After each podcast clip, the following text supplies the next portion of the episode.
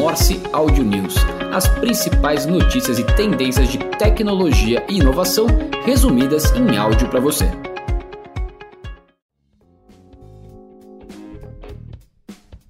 Olá, eu sou João Carvalho e este é o Morse Audio News do dia 14 de agosto de 2023, com as principais notícias de tecnologia e inovação que podem impactar o dia a dia do seu negócio. Começamos aqui com a notícia da Disney, que está seguindo o caminho da Netflix e reprimindo o compartilhamento de senhas entre os usuários.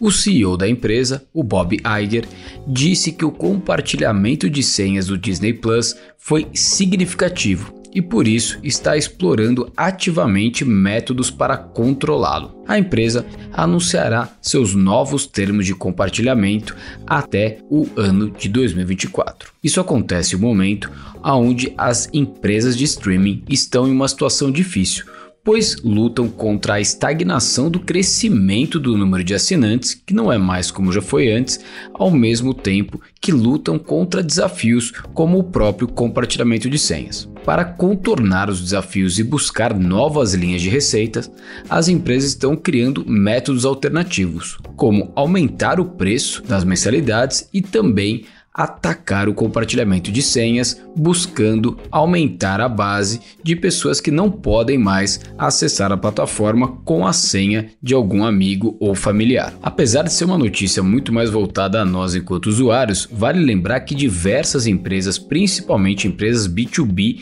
têm esse mesmo desafio, pois trabalham no formato de licença de software, ou seja, cobrando uma mensalidade, e muitas vezes têm o desafio de ter a sua senha, o seu login compartilhado. Então aqui fica algo interessante também para ser pensado por outras empresas que passam por esse mesmo desafio e que podem encontrar ali tanto no Netflix quanto no Disney Plus, um benchmark de o que fazer e como fazer para aumentar a sua receita quando você tem mais de um usuário compartilhando o mesmo login e senha. Mudando de pauta aqui e indo para o Banco Central, que tem duas notícias do Banco Central hoje aqui no Morse News.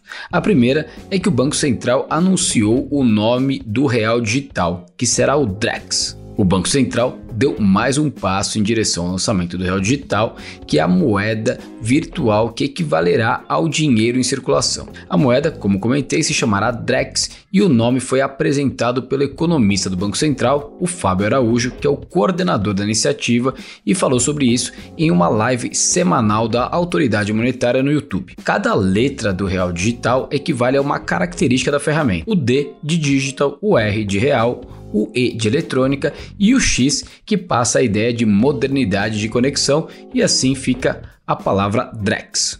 Ainda aqui falando sobre o Banco Central, ele propõe um novo modelo de Buy Now Pay Later com o Pix como alternativa ao crédito. O presidente do Banco Central, o Roberto Campos Neto, apresentou na sexta-feira, dia 11, uma série de evoluções do Pix na agenda digital do Banco Central. Entre elas estão o aprimoramento do Pix Cobrança, o desenvolvimento de uma função automática do Pix, o Pix como iniciador de pagamento, que é o ITP, no Open Finance, o Buy Now Pay Later e também o Pix Internacional. Mas o principal destaque das atualizações é justamente o que é chamado de BNPL, Buy Now Pay Later, que Campos Neto vê como integrado ao Open Finance e disponível via Pix, se tornando então uma alternativa ao formato de crédito do brasileiro.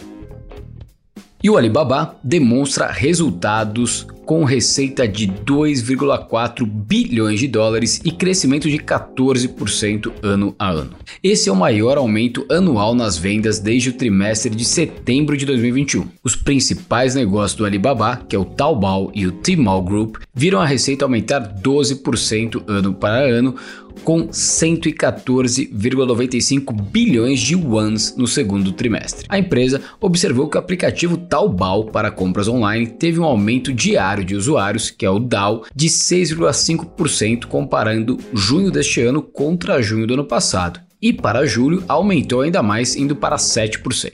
A entrada da empresa nos mercados externos também trouxe bons resultados, com a receita do varejo internacional crescendo 60% ano a ano para 17,14 bilhões de yuans no trimestre que foi encerrado em junho. E a Stock Car está lançando um carro conectado que será utilizado a partir de 2025. A Vicar, que é a dona da Stock Car, preparou o modelo para ser utilizado no novo ciclo de desenvolvimento da categoria, que conta com parcerias com a Toyota e com a Chevrolet. O protótipo criado é um carro mais leve, mais rápido e o principal, com conectividade. O carro é baseado em tecnologia que conta com um chip de internet móvel proporcionado pela Vivo, que será responsável por passar informações em tempo real para as equipes nos boxes. O carro nasce com a ideia de ser mais conectado com as equipes, mas também com o público, incluindo uma câmera on-board na frente do carro e uma interna que mostra o piloto, tudo isso para trazer mais interatividade com quem está acompanhando. Vale lembrar que já tivemos aqui no Morse Cash Entrevista um bate-papo com o Fernando Giulianelli, que é o CEO da Vicar que falou justamente sobre a transformação digital no mundo automobilístico. Vale a pena conferir e o link está aqui no descritivo do áudio de hoje. Falando agora de notícias das redes sociais, parceria entre Spotify e Meta mostra as músicas em alta no Instagram. Oferecendo facilidade na hora de criar seus vídeos no Instagram, a Meta se uniu ao Spotify para oferecer uma playlist exclusiva que mostra as 50 músicas mais utilizadas na rede social. A iniciativa é focada diretamente no suporte à criação de Reels, que possuem mais chances de viralizar ao utilizar as músicas que estão em alta. E não é só para criadores de vídeos. A integração ajuda também na divulgação das músicas de quem quer ter as suas músicas ali disponíveis e, obviamente, ganhando cada vez mais ouvintes através da viralização que acontece muito fortemente através do uso de Reels. Então, no final, ganham ambos os lados: os usuários que querem descobrir quais são as músicas e também os autores e artistas que têm um novo canal para divulgar o seu trabalho. E o WhatsApp está lançando o compartilhamento de telas em chamadas de vídeo nos celulares. Agora será possível compartilhar a sua tela durante uma videochamada no WhatsApp. A novidade permite que os usuários compartilhem fotos, documentos, vídeos e façam ações em conjunto na chamada. Utilizar o recurso é bem similar com o que já é encontrado em outras plataformas como o Zoom, o Microsoft Teams e o Hangouts.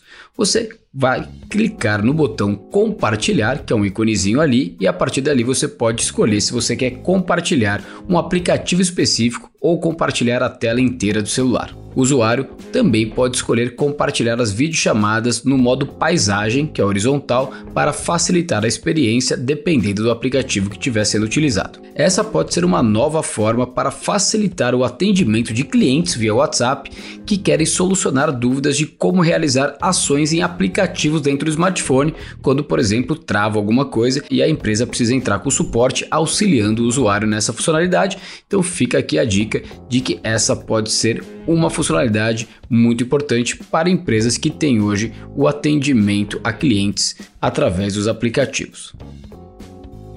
Seguindo aqui, agora vamos para a nossa editoria Digitaliza AI, que traz dicas e novidades de soluções digitais para o seu negócio. E a primeira notícia é do robô Luzia para WhatsApp que passa de 2 milhões de usuários no Brasil. A Luzia é uma ferramenta que utiliza a inteligência artificial para responder perguntas e transcrever áudios e gerar imagens. Criada na Espanha, ela está disponível em mais de 40 países. Ela foi lançada em julho no Brasil e já alcançou a marca expressiva de mais de 2 milhões de usuários. Tal número coloca o país como o que mais interage com o chatbot no WhatsApp e no Telegram. Até o momento, mais de 200 mil áudios já foram transcritos por ela e mais de 42 milhões de perguntas já foram respondidas. Seguindo aqui, um rival do Canva, criado em Maceió, quer brigar com os unicórnios. A Tracto plataforma desenvolvida para facilitar o design de peças digitais, tem como produto principal uma aplicação que bate de frente com rivais como Adobe e os unicórnios como a australiana Canva e a norte-americana Figma. Atualmente, a companhia tem um faturamento anual na casa de 25 milhões de reais, número que cresceu cerca de 8 vezes nos últimos anos com a criação de versões da plataforma para B2B e educação.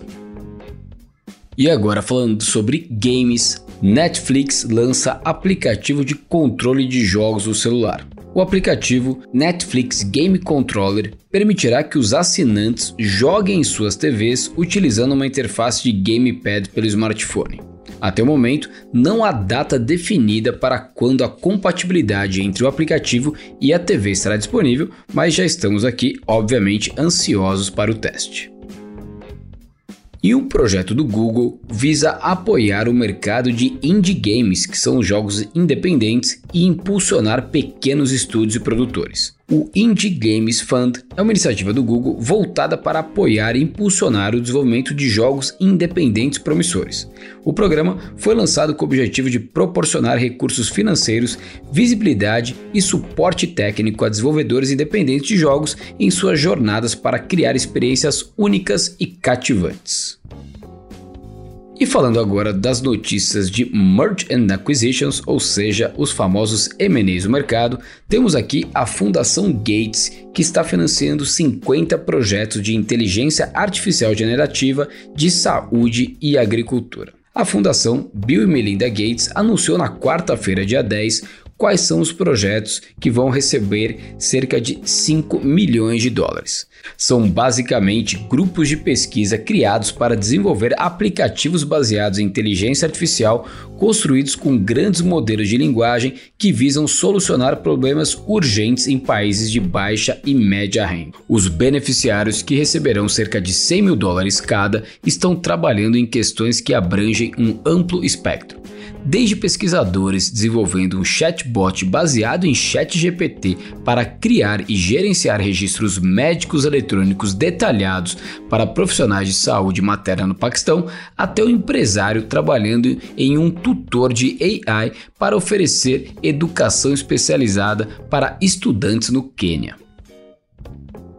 E fechando o Morse Audio News de hoje, temos a última notícia que é da Munai, startup brasileira que mistura características de Health Tech e Deep Tech e foi selecionada no programa da Fundação Bill e Melinda Gates. O investimento de 85 mil dólares servirá para o desenvolvimento e validação da aplicação uma assistente virtual que irá automatizar protocolos hospitalares, funcionando como uma ferramenta de suporte à decisão clínica, auxiliando médicos e prescritores no uso racional de antibióticos. A base para a ferramenta está na utilização de modelos de linguagem LLM como o ChatGPT, tirando a conscientização das melhores práticas dos manuais para uma interface conversacional via chatbot. E estas foram as principais notícias do Morse Audio News de hoje. Obrigado e até quinta-feira. Morse Audio News. As principais notícias e tendências de tecnologia e inovação resumidas em áudio para você.